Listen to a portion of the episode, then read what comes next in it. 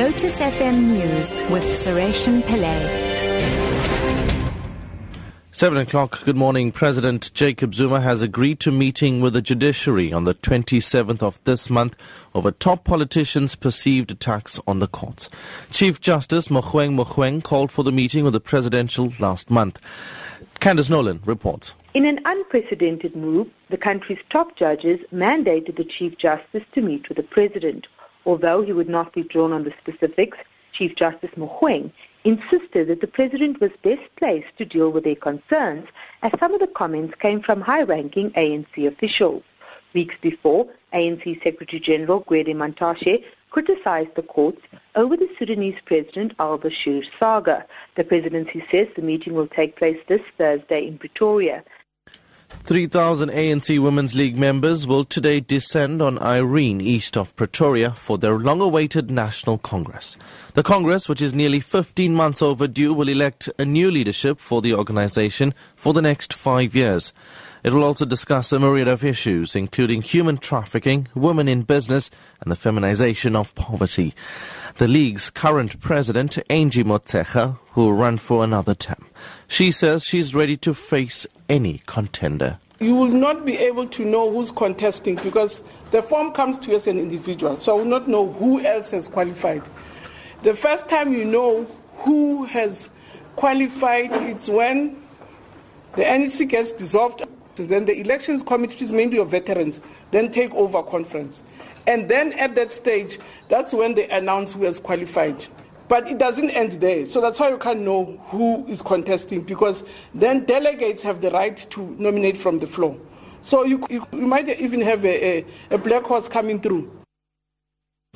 It is widely speculated that Motshekga will go up against former League Secretary General Bathabile Dlamini. South Africans in prison in Thailand say allowing them to serve their sentences as home would be a humanitarian gesture that would save the South African government a lot of money. Eleven South Africans have sent an open letter to members of parliament asking them to consider a prison transfer agreement.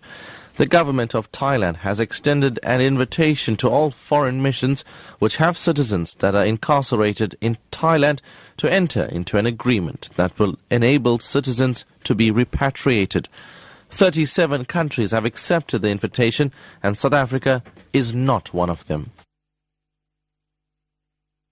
Internationally now, a police helicopter has crashed in a remote jungle area of northwest Colombia, killing 16 officers. The officers were involved in an operation to try and arrest one of the leaders of a gang that operates in the region. The BBC's Leonardo Rocha reports.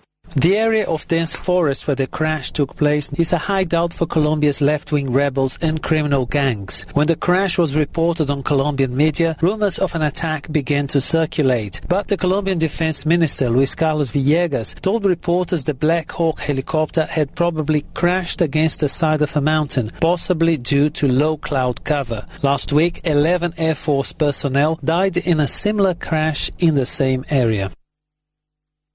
A rescue operation is now underway in central India after two trains derailed within minutes of each other. Officials say at least 19 people have been killed.